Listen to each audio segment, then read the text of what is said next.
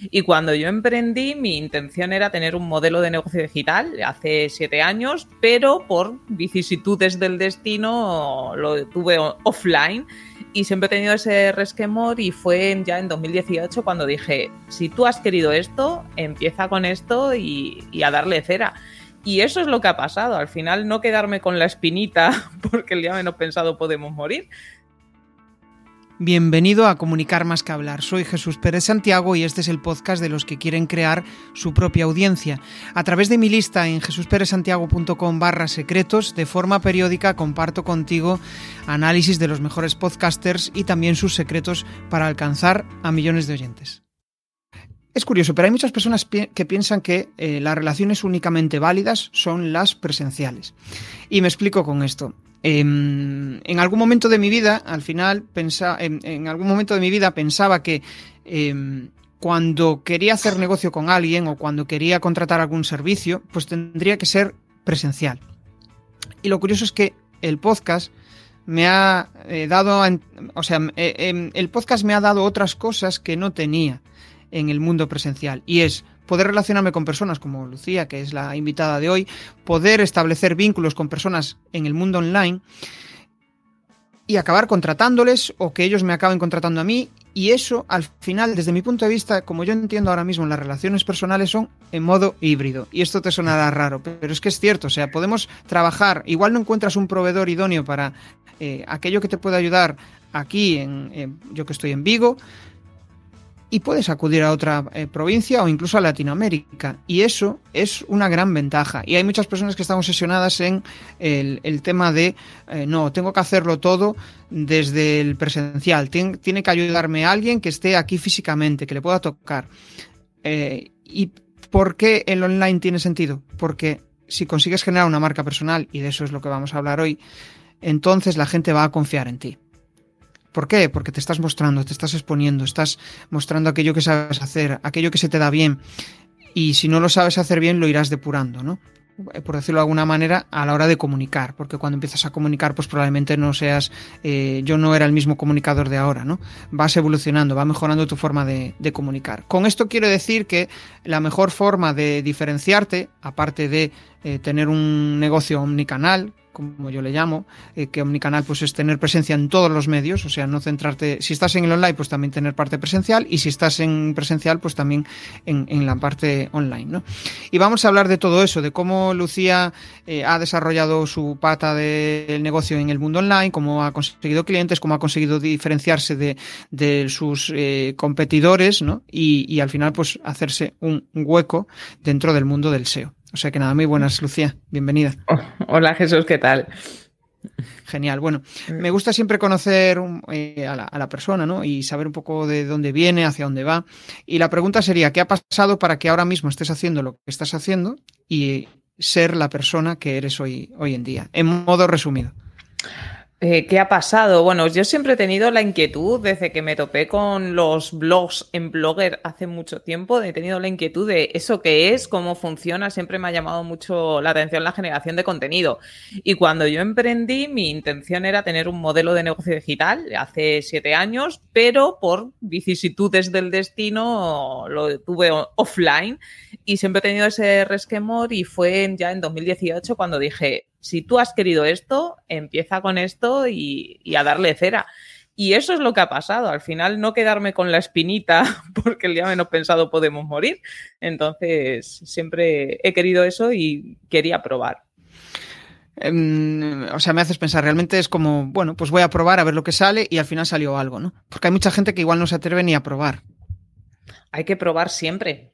O sea, siempre, o sea, yo siempre, o sea, una de las cosas que siempre he tenido clara, de cuando tiene, llega un momento en tu vida en el que se te presenta el camino, o pruebo y hago algo, o me voy a quedar ya con esta espinita el resto de mi vida. Entonces, pues, ¿qué quieres que te diga? Yo no quiero ser una anciana y pensar, joder, ¿por qué no haría esto? ¿O por qué no lanzaría esto? O sea, no tiene sentido hacer eso. ¿Sabes? Entonces siempre hay que probar y hay que hacer cosas. Es que si sale mal, pues a ver, ¿sabes? Es que en la vida salen mal muchas cosas, pero ¿y si sale bien? Justo, sí. Y, lo curioso es que, o sea, ¿en qué momento dices, hostia, esto va bien, esto sale bien? Son pequeños eh, crecimientos muy pequeñitos, poquito a poquito. O sea, pues al final vas viendo que publicas algo con una determinada intención para provocar una reacción, pues yo utilizo mucho el humor, por ejemplo, ¿sabes? Cuando yo empezaba, pues yo publicaba esto, digo, ah, qué gracia.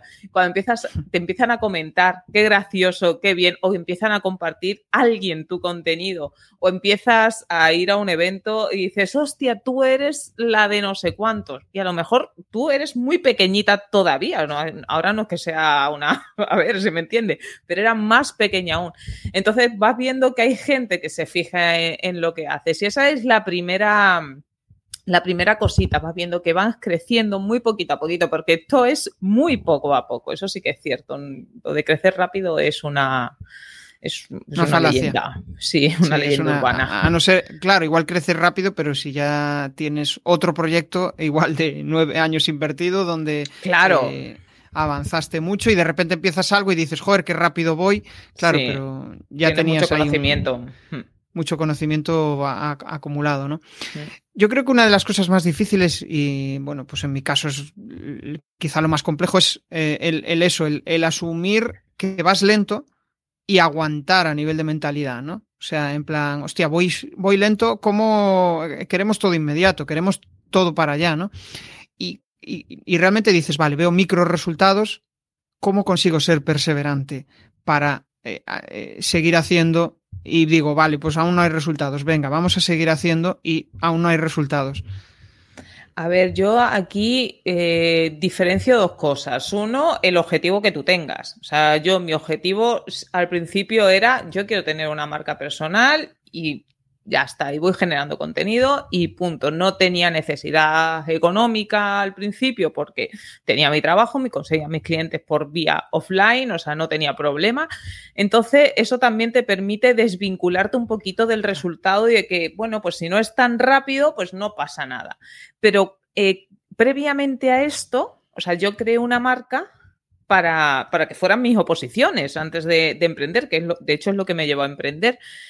Y ahí era trabajo constante, decir, si yo sigo haciendo esto durante un año, algo saldrá. O sea, por una cuestión de estadística. Entonces, es tener como esa confianza en el que en algún momento, como la, yo siempre lo equiparo a la naturaleza, la siembra, eh, yo estoy poniendo semillitas y en algún momento va a salir una planta. ¿En qué momento? no lo sabemos, pero que va a salir porque es así, porque esto funciona así. Pues esto es igual. Desvincularte un poquito del, del, resultado. Yo tengo esa misma percepción y muchas veces dices, joder, lo que he avanzado, ¿no? Pero en esos días grises que dices, joder, no he avanzado nada, no he conseguido nada, ¿no? A veces tienes esa sensación de que eh, no ha merecido la pena, ¿no? Pero de repente empiezas a pensar y dices, hostia, pues sí que ha conseguido esto y esto y esto. Y eso es, para mí por lo menos es la llama que me hace perseverar, ¿no? Y llevar, pues, eh, no sé, más de 100 capítulos grabados y dices tú, hostia, pues eh, fíjate, otras personas no lo han conseguido, ¿no? Y precisamente por eso. Y yo creo que también esas pequeñas llamas que vienen de vez en cuando, ¿no? Que es, joder, que tío, que me mola lo que haces y dices tú, hostia, sí, hay alguien que valora lo que estoy haciendo, ¿no? Que al final yo creo que es un, cuando estás desarrollando tu marca personal, yo creo que es una de las claves, ¿no? El, em, eh, proyectar tu imagen al mundo y, ver qué cosechas de eso, ¿no? Decir, vale, pues yo voy a aportar esto y a ver, a ver qué viene. Vale, tú aparte de youtuber eres podcaster, que para mí en tus contenidos es lo mismo, ¿no? Em, ¿Qué tiene un podcaster que no tiene un youtuber? Oye, yo, una de las cosas que me gusta de los podcasts y que yo no lo ejercito porque yo lo que hago es crear el vídeo y luego lo subo a otras plataformas de podcast, pero es el tema de, no tener que arreglarte para salir en vídeo, ¿sabes? De las iluminaciones, el, o sea, el, el, estar en directo con personas que te están dejando mensajes es más complicado el tema de eh, directos, que es lo que yo trabajo, que el podcast, que sí está la edición y todo ese tipo de cosas que tiene su complejidad, pero para mí tiene esa parte de anonimato el podcaster del creador que me parece como muy cómoda, ¿sabes? Sí. Pero no sé, me, me Lo que pasa es que como que poco a poco, yo por lo menos he hibridado el formato, ¿no? Antes eh, grababas simplemente el podcast, he decidido ponerlo en, en directo con, con vídeo, ¿no? Y, al final, pues es algo como muy complementario. pero sí que cuando estás solo con audio, eh, eh, tranquilamente, ¿no? Pues mm, es una, digamos, para el invitado igual una presión diferente. Depende del rodaje que tenga y, de cómo y de lo buen comunicador que sea, ¿no? Pero al final yo la experiencia que tengo con las entrevistas que hago, que dependiendo de lo que tú decías de la experiencia, la gente se pone nerviosa. o sea, como estés así como empezando, o sea, todos nos ponemos nerviosos que ya al final cuando vas teniendo un recorrido pues ya has acostumbrado a hacer preguntas o a responderlas y demás y está pues dices bueno pues me, sé lo que me van a preguntar pero al principio siempre te pones nervioso y, da igual que sea un podcast que sea un vídeo da igual o sea nos ponemos nerviosos la incertidumbre no, nos genera mucho miedo. Es cierto, y de hecho, pues estás hablando fuera de cámara con, ellos, ¿no? Eh, y, y le das a grabar y cambia su tono de voz. Es, es curioso, sí. Bueno, nos pasaba a nosotros también. O sea que yo recuerdo la primera vez que le di al botón de grabar, era en plan, pues a, ver lo que digo. Y después eh, te vas viendo y dices, vale, pues eh, me gusta este estilo de comunicación que estoy haciendo, ¿no? Pues venga, voy a, voy a tirar por ahí. Em, ¿Qué es lo que más te gusta de la comunicación de ahora? ¿A qué te refieres? O sea, céntrame un poquito más. ¿A comunicación? ¿En concreto a qué? Vale, eh, supongo que tú al final del día pues verás eh, diferentes tipos de contenidos y seguirás a una determinada persona, ¿no?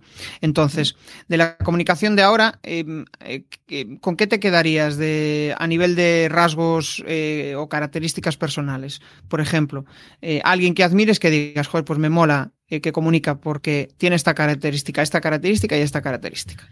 A mí en general me gusta eh, que, que, sea fuera como se es dentro. Es decir, la naturalidad, que se vea a la persona, a mí me gusta. Y luego también me gusta mucho el que se trascienda a la, a la marca, a la persona pública, llámalo como quieras, y que se tengan unos principios que se defiendan. Y eso es una tontería, ¿sabes? Pero me gusta cuando alguien, pues yo qué sé, te digo Chuiso porque lo tengo así como más reciente, es un tío que siempre está denunciando determinados fraudes, determinadas cosas. A mí eso me gusta mucho, sin caer en el sensacionalismo de Telecinco, como yo lo llamo, pero al final no dejan de ser unos valores que te está hablando de determinada ética, de determinadas cosas que resuenan con, en este caso, conmigo. A mí eso me gusta.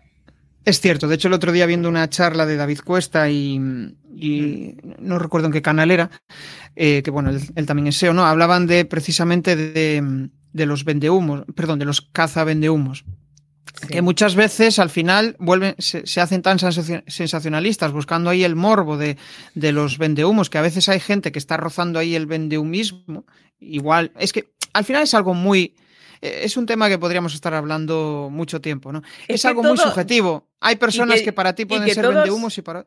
Que todos hemos sido vendehumos en algún momento por desconocimiento, por, no por lo que sea, ¿sabes? Pues yo recuerdo cuando empecé y veo determinadas cosas que yo pensaba que estaba haciendo bien y veo cómo se hacen realmente o lo que he aprendido en este periodo de tiempo y digo, joder, Dios, es que era una vendehumo, ¿sabes?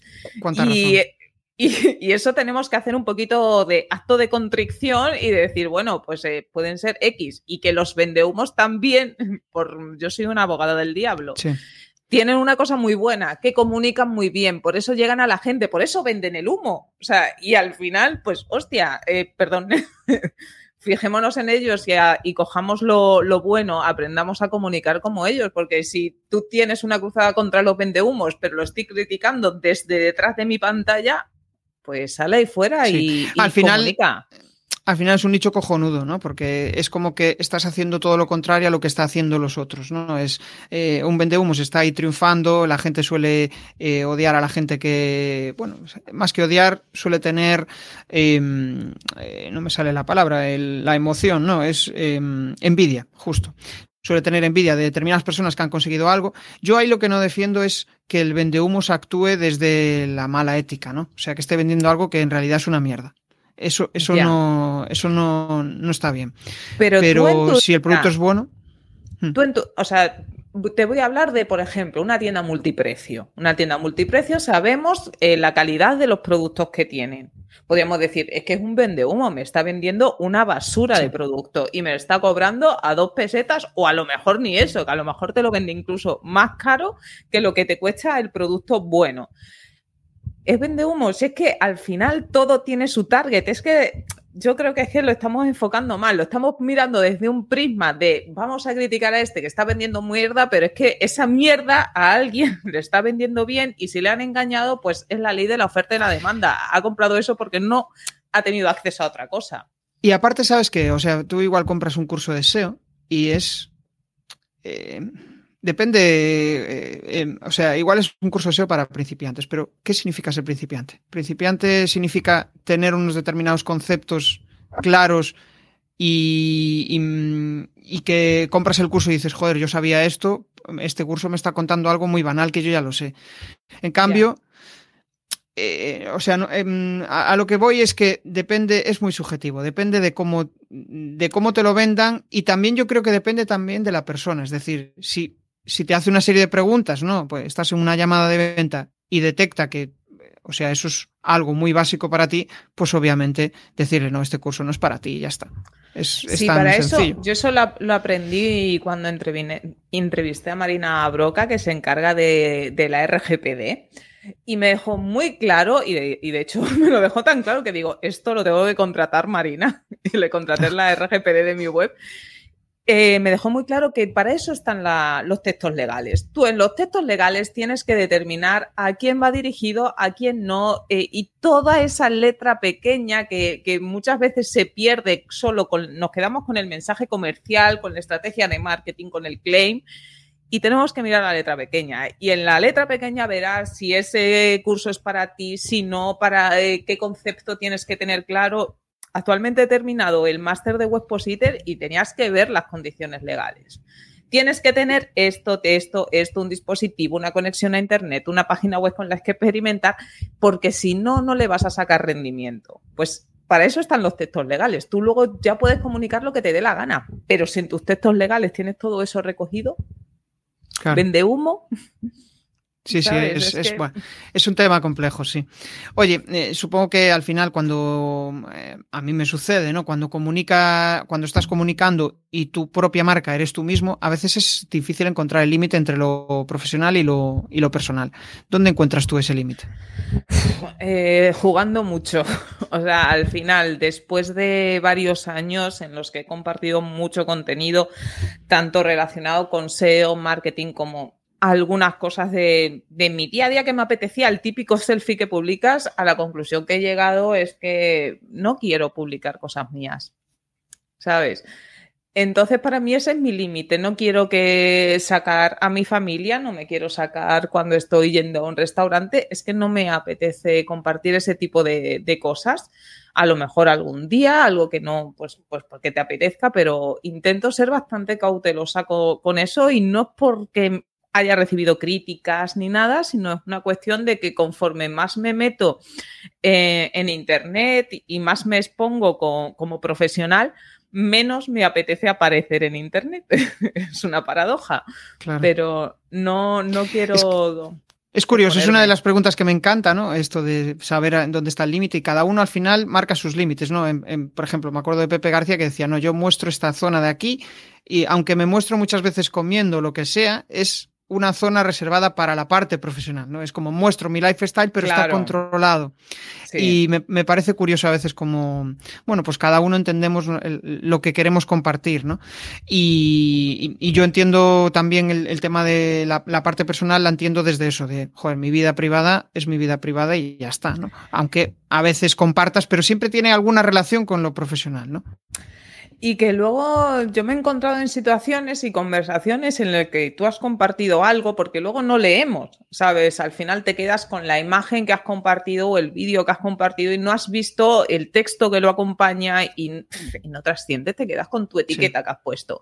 Y me he visto eh, en algunas interpretaciones que digo, qué pereza, ¿sabes? Que dices, sí, es que si no lo entiendo es que no es tu target, ¿vale? No es mi target, lo acepto, pero es que no me apetece que me estés juzgando y ser tema de conversación sobre esto simplemente porque lo has interpretado tú de una forma que no era. Entonces, al final dices, mira, paso, ¿sabes? O sea, me voy a limitar. Sí, sí, tal cual. Vamos a traer una parte más de negocio y, joder, yo creo que una de las buenas cosas de Internet es que, eh, bueno, si tienes un buen embudo montado, y con embudo me refiero a ese canal donde eh, pues te expones, muestras tu contenido, haces llamada a la acción y llevas a tu cliente hacia un determinado sitio donde pueda acabar en comprándote si, si ti y si le mola lo que, lo que le estás vendiendo. ¿no? Em, ¿En qué momento percibiste que eh, pues, em, pasabas de tú llamar a puertas a de repente que la gente llamaba directamente a tu puerta?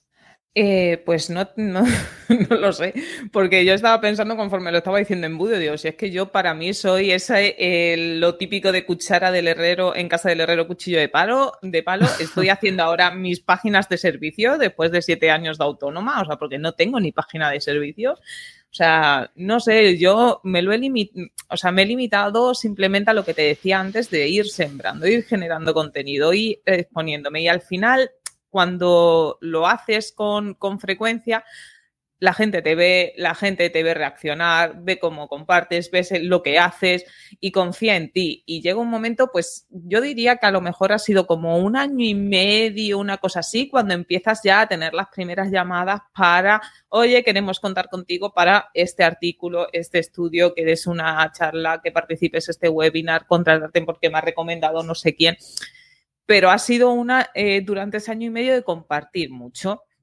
No tanto eh, publicar constantemente en el blog, que esto es una cosa que se dice mucho, de compartir constantemente en el blog, crear vídeos, sino de estar accesible mm, digitalmente. ¿Sabes? Si no me da la vida porque este mes no he podido publicar un artículo, bueno, pues a lo mejor he hecho un vídeo o a lo mejor tampoco me ha dado para un vídeo, pero he publicado en redes sociales.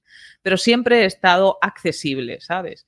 Que es la, eh, mi meta máxima. O sea, te, refieres accesible a que si te envían un mensaje respondes, eh, eres eh. ¿A qué te refieres? Más allá, de, más allá de eso, de estar accesible para mensajes, que también es cierto que con el tiempo no voy contestando todos, sino de estar visible más que accesible, de siempre publicar algo. ¿Sabes? De que no pase una semana, exacto, que no pase una semana sin que en alguno de los canales que trabajo haya una publicación. Vale, si no publico en el podcast, pues publico en YouTube o en el blog o eh, siempre hay algún canal donde que te vean que, te vean que estás activa. Sí, que estamos vivas. que estás viva. Em, vale, hemos hablado un poco del pasado, de lo que estás haciendo ahora, pero me gustaría saber em, qué pretende Lucía, o sea, hacia dónde te gustaría ir, cuál es esa foto, esa foto dentro de, pues no sé, dos, tres años, hacia dónde te gustaría caminar. Pues tener un negocio escalable, que de hecho es con lo que estoy trabajando en los últimos dos, tres meses eh, con vistas a futuro, de tener un negocio escalable, digital, que es lo que yo quería desde el principio, y esa quiero que sea una de mis líneas. Y luego tener todo más diversificado. Hay determinadas cosas que no he estado haciendo, pero que siempre he tenido muchas ganas para jugar, para testear con temas de SEO y demás, y que estoy empezando a trabajar. Entonces, va a ir por ahí. Eh, la parte de Lucía el, SEO, que es la parte más visible de, mi negocio, pues que quiero que sea, ya te digo, digital y escalable y, y diversa, ¿sabes? Y luego hacer pues otra serie de proyectos que tengo muchas ganas. Guay, o sea, que al final... O, sea, te ves, te ves eh, en tu negocio, pero escalándolo, que eso está súper chulo. Em, vale, no, sé si te pasa a ti, pero últimamente veo como un movimiento, o sea, siempre que cuando, cuando empecé a emprender era como hay que nicharse, hay que meterse en un nicho concreto, yo creo que eso sigue vigente y al final cuando te enfocas en algo pues vas a ser, vas a destacar muchísimo más, ¿no? Porque las personas te van a ver centrada en eso. Pero hay como un movimiento generalista de, joder, si eres bueno en muchas cosas, pues muestra, eh, muestra que sabes hacer todas esas cosas, pero al final también es como un subnicho, es un subnicho generalista. ¿Qué opinas de esto? O sea, em, ¿crees que todo el mundo se nicha, eh, todo el mundo que está nichado ahora es una buena vía para diferenciarse, mostrarse como generalista? A ver, yo el tema de la... Siempre he sido muy defensora de, de ser maestro, como es oficial de todo y maestro de nada porque creo que es importante tener una visión global de lo que es un, en este caso, un negocio digital. Te digo negocio digital porque soy SEO. Entonces, creo que es importante que como SEO conozca eh, lo que supone una estrategia de marketing completa, eh, conozca, aunque sea por encima cómo funcionan las redes sociales, que te esté con podcast. O sea, creo que es importante para montarte, ser capaz de montarte una fotografía y detectar cómo maximizar los resultados. Eso es una cosa. Ahora bien, creo que no se puede ser eh, maestro en todo. Por, por, una cuestión de que no tenemos tiempo para especializarnos en todo. Y creo que es importante también eh, que tú, la especialización. Y cada vez tengo más claro que la especialización mola mucho y te va a permitir conseguir mejores presupuestos y demás. Y al final el, esto de los generalismos lo asocio más a tener un, perfil de cliente pequeñito, autónomo, micropyme, empresa unipersonal, que eh, otro tipo de proyectos que requieran pues de esa especialización. Entonces, si yo como Lucía contrato em, como autónoma, contrato a un profesional, quiero, no quiero 15, no quiero uno para ads, uno para SEO, uno para community y otro para lo que sea. Quiero uno que me solucione todo el marrón, ¿no? Entonces yo creo que esa sería la, diferencia principal. Entonces, si tú estás orientado a pymes, micropymes, empresas unipersonales, autónomo, freelance, generalista, porque lo necesitas más que nadie. Pero si tú quieres ir ascendiendo en tu en el tipo de cliente que quieres, ves a especialización. Es que, o sea, sí, y aparte vas a ser, vas a ser mejor y no te vas a Tal cual, y no te vas a volver loco, porque eh, a mí me pasa, ¿no? A veces cuando hago formaciones, que me piden determinadas formaciones, eh, pregunto al público y digo, joder, hace nada estaba haciendo un curso especializado eh, para copies que están empezando, ¿no? un curso de podcasting, y ahora tengo que enfocarlo hacia marcas. Y me decían, no, no, queremos un curso genérico, pero genérico mm, o sea, ¿qué busca ese perfil? ¿Qué quieren conseguir? No, porque si no es que es muy difícil hacer un contenido genérico pues em, para hacer un curso de eso, pues vas a YouTube y, te lo descargas, ¿no? Entonces, no, no va por ahí. Em, estoy pensando en, todo este proceso de trabajo con clientes, ¿no? Y hay una, cuestión que a veces me surge y es, joder, a veces hay, hay propuestas súper raras de clientes, ¿no? ¿Cuál fue la, la propuesta así más rara que te hizo un, un cliente o más loca? Pues no te voy a, o sea, no, no, he tenido así propuestas súper extrañas. Eh, lo primero que se me ocurre es cuando, pues lo, lo, típico de quiero una web que haga esto, esto, esto, esto y encima me haga la voldereta doble pirueta mortal, ¿sabes? Y a lo mejor, pero ese tipo de cosas al final no los considero raras, sino que te paras a, ya mira con retrospectiva y han sido perfiles de clientes pues que no tenían cultura digital, que no, no sabían lo que escuchan campanas y no saben dónde, ¿no? Eh, yo he escuchado SEO, sé que lo necesito, pero no sé lo que conlleva, no sé cuánto vale, entonces pues creo que esas demandas han sido más relacionadas con eso que cosas raras así no, no he tenido. En ese aspecto Hostia, y ahí eso, volviendo un poco a lo que le decíamos antes, el tener claro quién es el perfil de tu cliente ya te hace eh, descartar, ¿no? Porque oh. eh, cuando llega una persona que al principio, cuando empiezas, pues eh, aceptas todo, llega un momento que dices, no, no, pero es que no, yo no ofrezco mi servicio para esto. O sea, si, si no sabes lo que es el SEO, bueno, no tienes por qué saberlo, pero si realmente eh, quieres posicionar tu página en Internet y quieres una estrategia global, pues oye, esto no es solo eh, estar en Google My Business. Eh, hay más cosas ¿no? detrás de, todo eso. Si quieres eso, pues nada, vete, mírate varios tutoriales y listo. ¿no? y yo creo que ahí es un poco el, el valorar, valorar tu trabajo para que también el cliente te valore. Al final yo creo que eso tenemos que pasar todos por ahí o sea, y si no has pasado por ahí, no lo has necesitado, joder, qué bien por ti, pero yo he pasado por ahí, yo he pasado por fases de coger todo, de hacer todo, de pues ser general. Y al final, después de varias experiencias en las que yo he estado muy agobiada, con, con muy hombre orquesta, con muy mal. O sea, que llegar a la conclusión de a mí esto no me sale rentable y en ese momento es cuando tú te empiezas a plantear, eh, digo no a clientes, a este cliente no me interesa porque es una pérdida de tiempo, dedico muchas horas, no está pagado, no me interesa, no es lo que quiero hacer porque a mí lo que me mola es el SEO y todo lo que yo conlleva en ese momento ya empiezas a decir que no a esos perfiles y a enfocarte en lo que, en lo que tú quieres. Y eso es importante, por lo menos para mí. O sea, yo ya no quiero llevar clientes con hacerle campañas de publicidad y llevarle redes sociales. No, no me apetece, no quiero. No, no, no es mi. Y te descentra. Yo un poco lo que percibo respecto a mí, a, mi evolución, al final estás pensando en eh, cumplir las expectativas de, todo lo que quiere y, al final te dices, joder, pero qué coño, o sea, emprendí para eh, conseguir eh, ser dueño de mi tiempo y de mi vida y al final lo que estoy haciendo es intercambiar jefes por clientes. Es como... Es, esa sensación, ¿no? Mm. Vale, vamos a avanzar hacia el tema de audiencia, que, bueno, pues al final cuando creas un canal de YouTube, cuando creas un podcast, pues... Em, hay muchas cosas ¿no? que extraer de ahí. De, y, quiero aprender un poco de ti sobre cómo ha ido ese camino, cómo has conseguido ir avanzando. ¿no? Mm. Si tuvieras que decir lo que es una audiencia para ti, ¿qué dirías? Para mí es comunidad. O sea, no es un grupo de personas con unas características de género, edad y nivel socioeconómico. Para mí es una comunidad de personas implicadas. Entonces, personas que, que resuenen con lo que, contigo, con tu discurso, con tu forma de entender las cosas. O sea, para mí eso es la audiencia. Lo otro, pues, son cosas. Es otra cosa. Es otra cosa. ¿Y por qué crees que te siguen? O sea, tus seguidores, ¿por qué te siguen? ¿Por qué están ahí?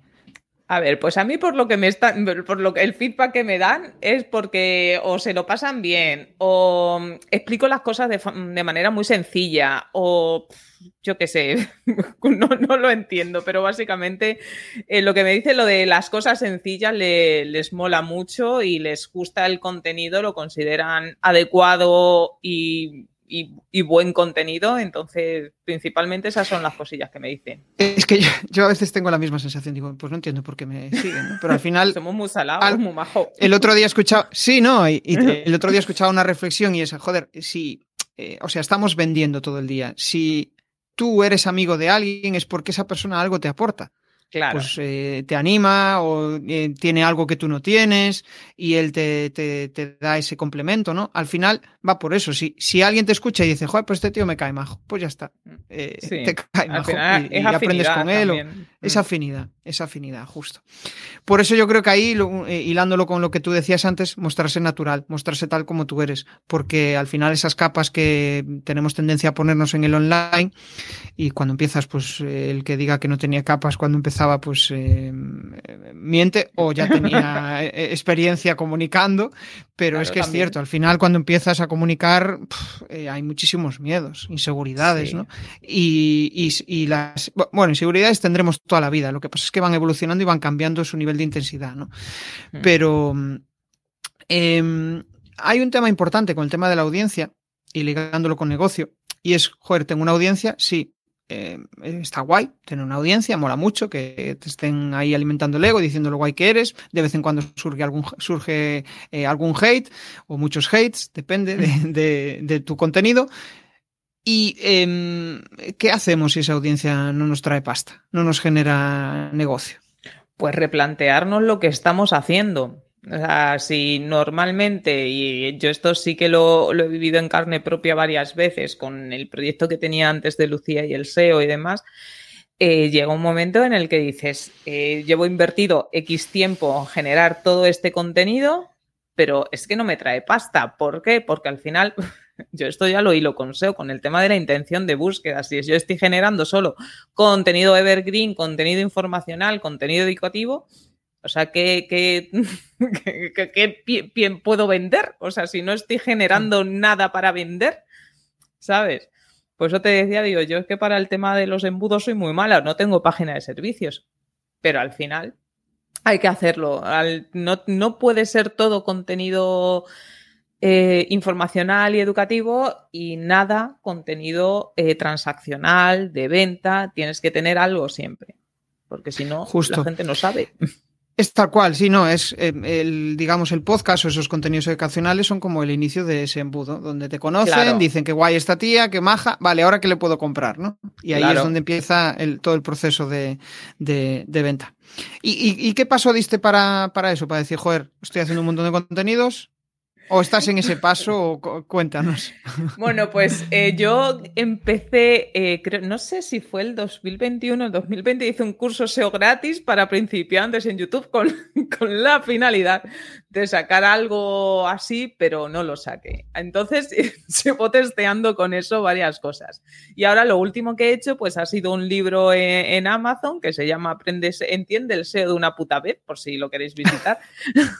ya aprovecho.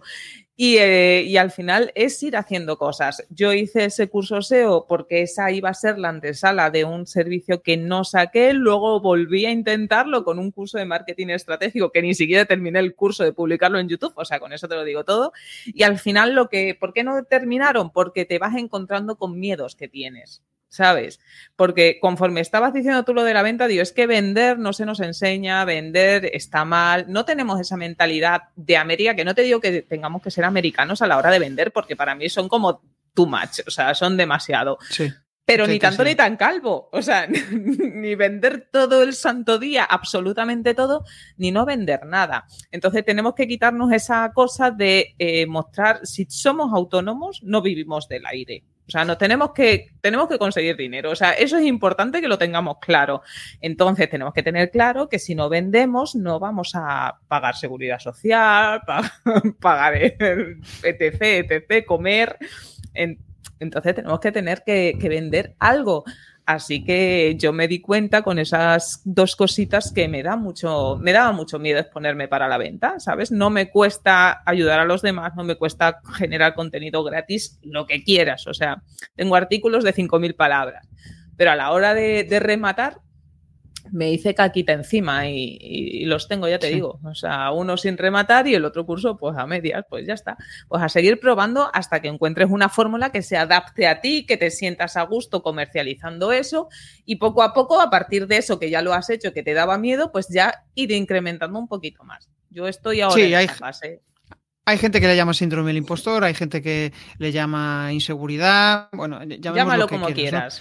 Al final es eh, hay, hay, que pasar ese proceso. Y hay, hay gente, que, es lo curioso, que, o sea, eh, antes de hacer contenidos ya está vendiendo, que es lo, curioso, ¿no? Hay, hay personas que tienen, tienen que aprender todo lo contrario, que es como las redes no es un sitio para vender, ¿no? Es un sitio para generar confianza, para generar relaciones y eh, miras a veces eh, cosas que dices, hostia, esto me está vendiendo ya, ¿no? O sea, es como cuando vas a... Mm, el otro día lo escuchaba, está, entras en una página web y ya te ponen descuento de no sé qué, pero si yo no venía aquí a comprar, yo venía aquí a saber de qué va esto, ¿no? Es, eh, o cuando mm. vas a una tienda y ya te dicen, te lo pongo para llevar, espera, espera, espera que aún no... Yo creo que todo tiene su target, o sea, todo tiene su público el mío, o sea, a mí, a mí, eso no me gusta, por ejemplo, ¿sabes? Entonces me resulta tan invasivo, tan, o sea, no, no me gusta, o sea, me parece tan mercenario, no me gusta así. Por eso el tema de la generación de la creación de marca, la generación de contenido, me parece una propuesta muy interesante porque ya no solo es que tú ganes visibilidad y a partir de ahí puedas conseguir eh, oportunidades profesionales, ya sea clientes o de otro tipo. Y además, em, pues se me ha ido la pinza, Jesús, fíjate lo que te iba a, te iba a decir. Pues que eh, al final, ah, ya, ya sé lo que te iba a decir. Al final también te ayuda a mantenerte en activo, a ir mejorando, a ir manteniéndote actualizado dentro de tu sector. Entonces son muchas cosas las que a mí me gustan de, la marca y sobre todo pues que es una forma pues no invasiva de, tener que estar ahí, toma, venga, compra.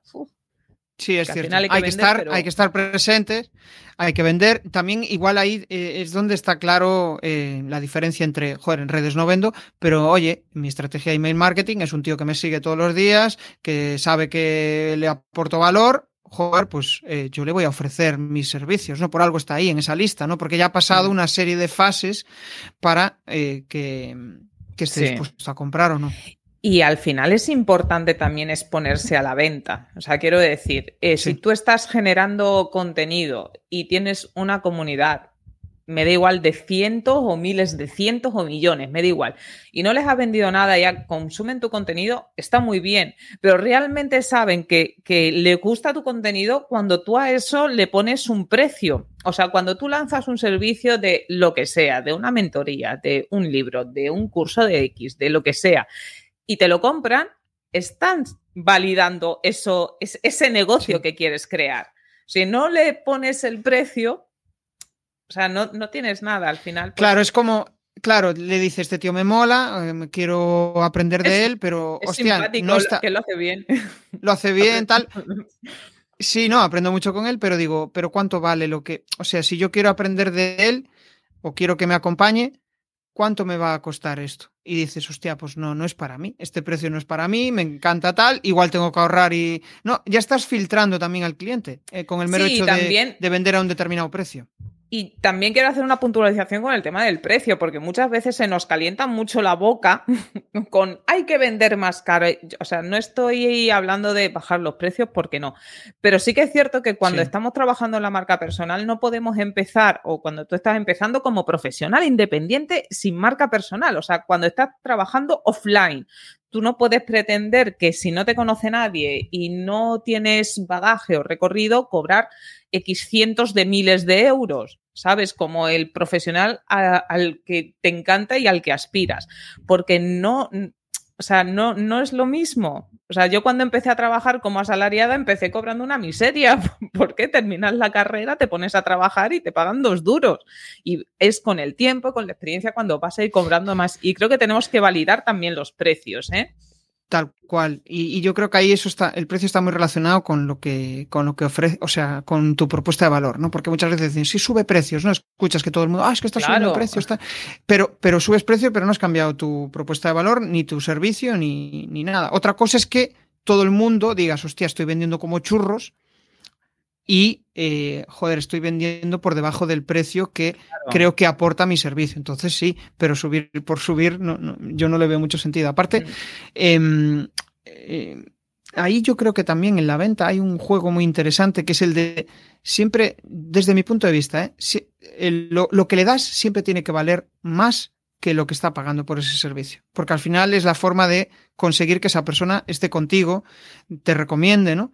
Porque si lo que das Mm, está justito, eh, pues a poco de que encuentren otro con un precio mejor o un producto sustitutivo, te van a sustituir. Es, mm. un poco mi, reflexión, ¿no? Al final esto es debatible como, como todo en la vida. Oye, vamos a entrar, aunque ya llevamos tiempo hablando de mentalidad, pues vamos a entrar ya en la fase final, hablando de mentalidad. Y llegando ya eh, muy breve a las cuatro preguntas incómodas, em, ¿cómo gestionas tú? Porque al final hemos estado hablando mucho de lo que yo le llamo comunicación externa, o sea, hablar para los demás. Pero hay otra comunicación que es la comunicación interna, ¿no? La que nos estamos hablando nosotros constantemente. ¿Cómo la gestionas? ¿Cómo, la ¿Cómo lidias con ella en tu día a día? Uf, eh, yo me hablaba mucho peor de lo que me hablo ahora, con lo cual he evolucionado. y he evolucionado pues leyendo mucho, escuchando muchos podcasts y haciendo por querer cambiarlo. Eso es importante. Entonces, creo que...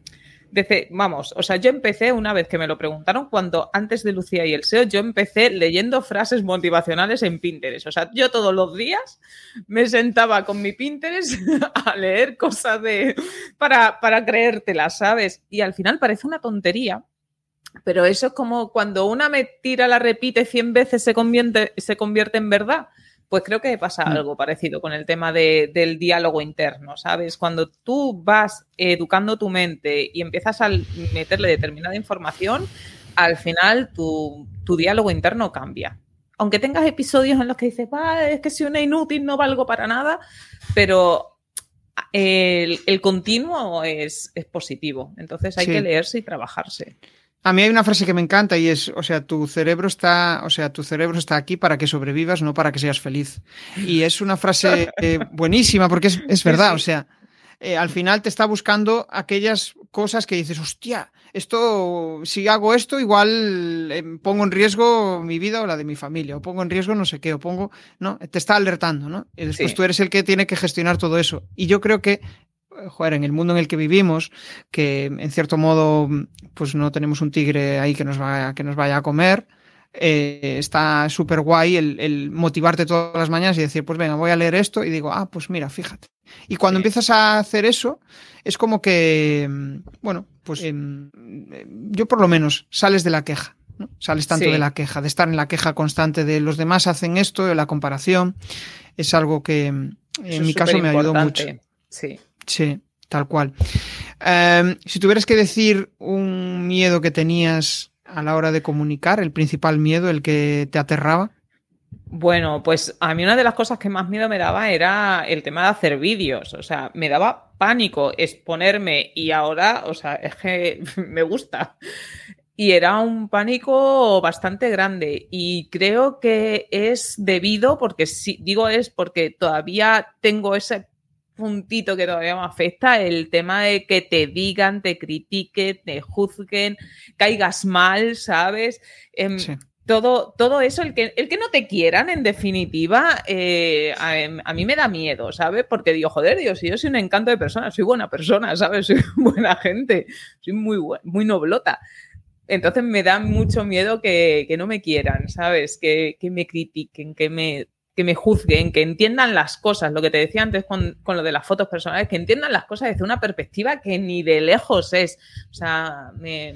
Pero es, O sea, a mí me pasa incluso con mi pareja. A veces dices algo y dices, hostia, entendió totalmente eh, lo contrario de lo que yo tenía en mi cabeza, ¿no? Y, ahí entra el juicio personal de cada uno, las emociones que tengan ese, en ese momento, y a veces después lo reflexionas un poco y dices, hostia, pues joder, no era para tanto, ¿no? Pero bueno, las personas somos así. Tenemos que aceptar que las emociones a veces nos invaden y hace que la interpretación de la realidad no sea la idónea para el momento.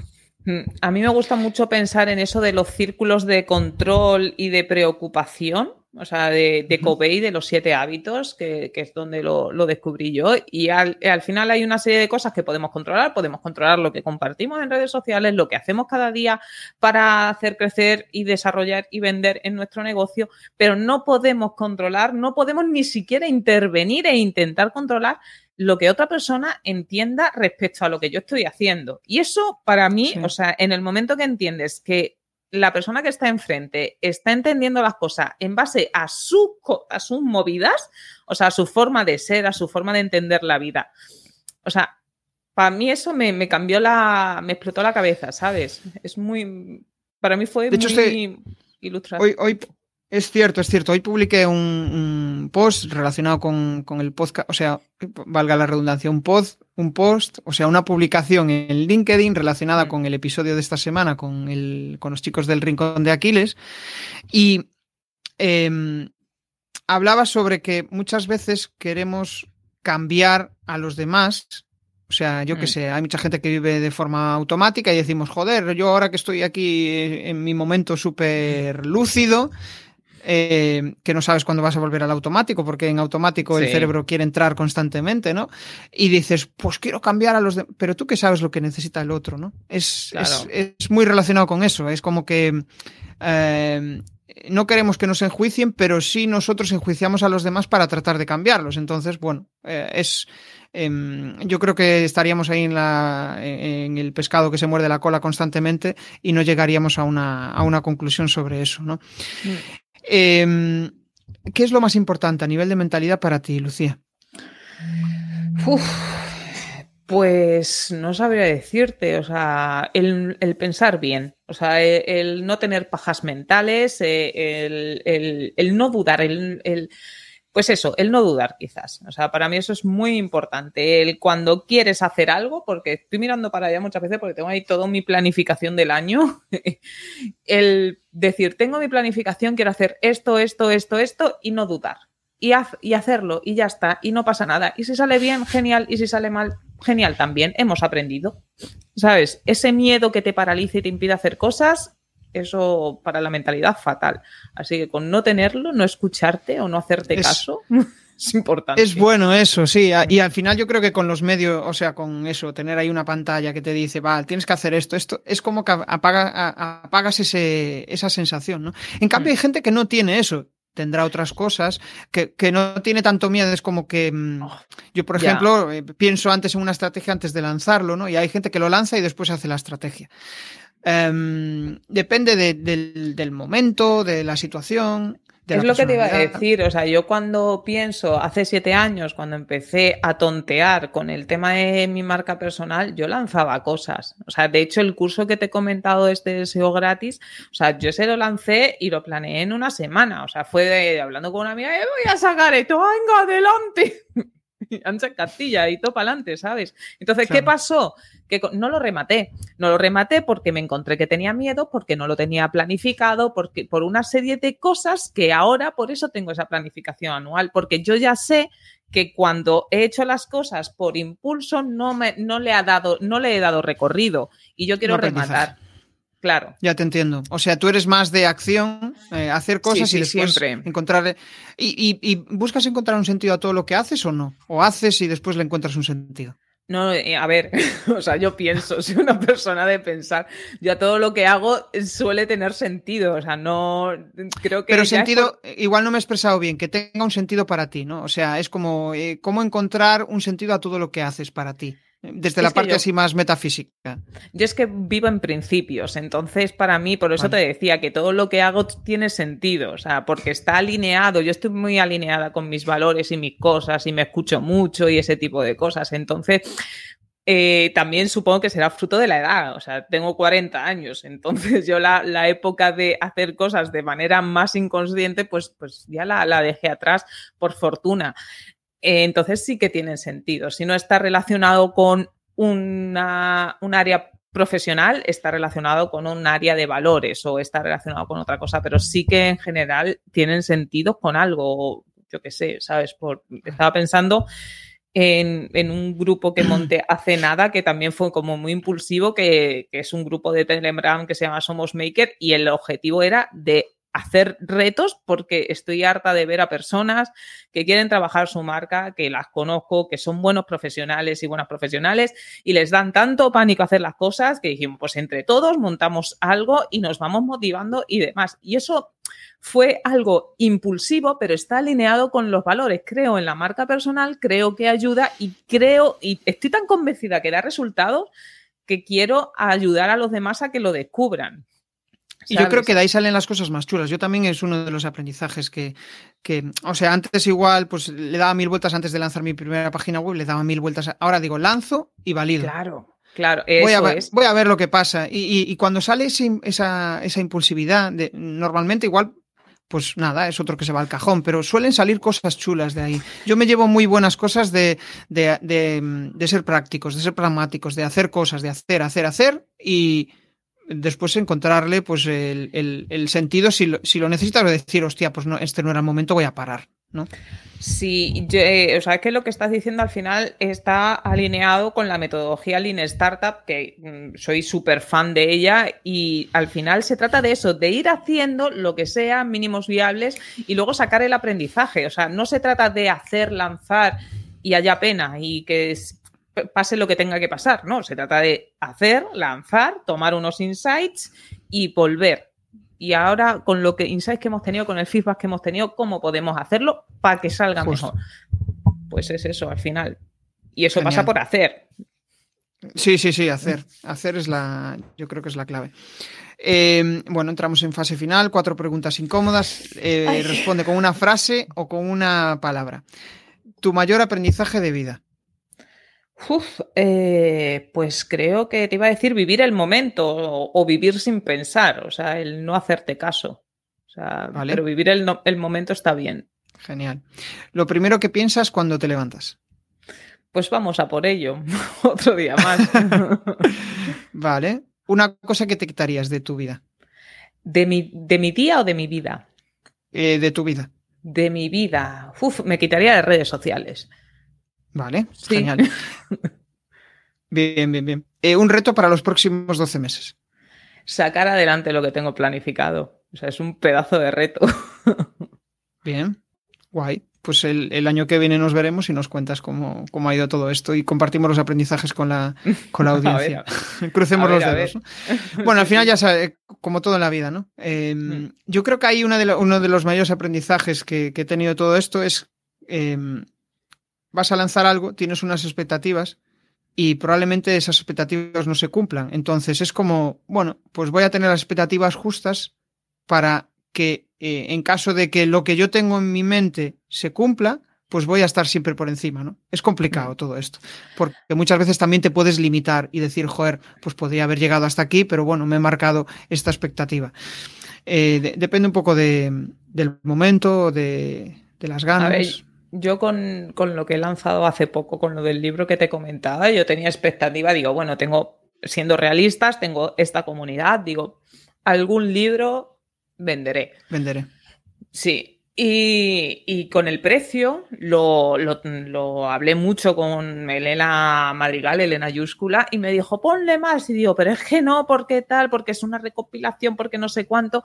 Y al final quedamos en que lo iba a poner como un par de euros más caro de lo que yo pensaba. Y al final he vendido más de lo que yo pensaba y creo que le podía haber supuesto un precio superior.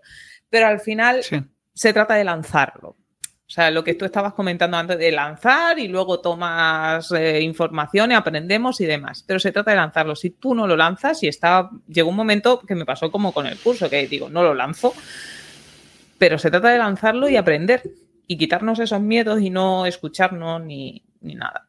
Hacer. Sí, eh, yo creo que al, hacer, al lanzar, em, pues mm, avanzas. Mientras estás ahí en el continuismo, en lo de siempre, pues bueno, sigues en eso, pero si quieres cambiar, pues no vas a cambiar nada. Pues nada, Lucía, em, vamos a terminar. Yo me lo he pasado en grande, he descubierto muchas cosas de ti que no conocía y sí que me gustaría pues que compartas ahora tus coordenadas, también eh, pues eh, si quieres lanzar alguna reflexión final, algún spam de valor, pues adelante.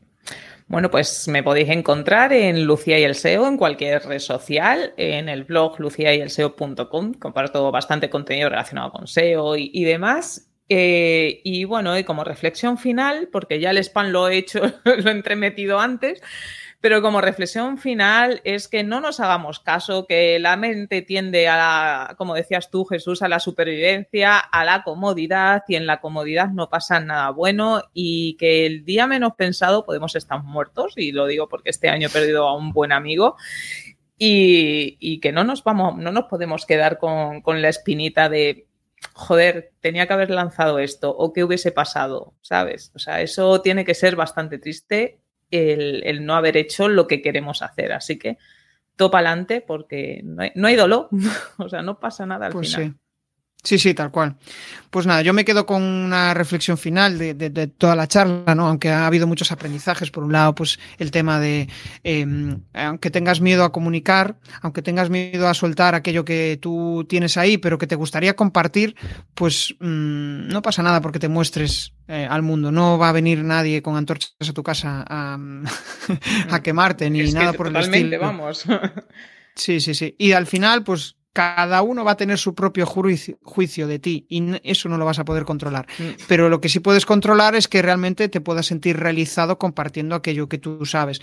Y con esto me refiero a muchas marcas, que muchas marcas piensan que con el hecho de empezar a exponerse en el mundo online van a perder sus clientes, porque, uy, es que voy a cambiar mi posicionamiento, voy a cambiar eh, la idea que los clientes tienen de mí. Es que a lo mejor eso es bueno. Bueno, es que precisamente eso es bueno. Vas a traer clientes que, que, que se acerquen a ti y que, y que, te valoren tal como eres, ¿no? Te voy a recomendar una peli, Jesús, porque la vi hace muy poquito y dije, joder, esto tiene mucho de marketing. Y es la, la peli esta de Elvis que ha salido hace poquito.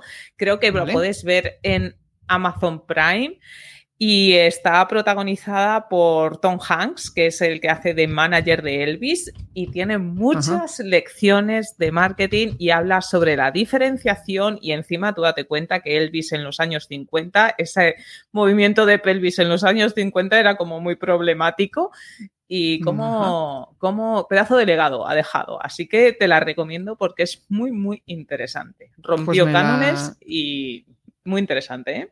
Elvis se llama así, ¿no? La peli. Creo que sí. Si no, pues la busco y te, paso el enlace, ¿sabes? Para que le eches un. Pues me animo yo a lanzar también una serie que he estado viendo y me ha encantado, que se llama La Playlist, que es de Spotify. Ah. y habla de la historia de Spotify y está, está muy bien, la verdad. Habla, es muy marketingiana también, pero mezclado con negocio. O sea que. Qué guay. Es de estas series que tienes que ver dos veces porque hay mucha cosa que, extraer de todo, de todo ello, ¿no? Y. Y nada más, o sea que pues eso, que me lo he pasado guay. Aparte nos llevamos una peli de regalo y una serie que espero que también tenemos nos el Tenemos deberes para el fin de. tenemos deberes para el fin de. Y nos vemos en el siguiente directo. O sea que nada, buen fin de. Chao, chao. Chao. Si te ha molado este episodio del podcast, pues déjame un maravilloso like o un precioso comentario en tu plataforma habitual de podcasting. Si quieres dar más visibilidad a tu marca y llegar a nuevas audiencias a través de un podcast, te cuento cómo puedes crear tu propia estrategia de comunicación en jesusperesantiago.com.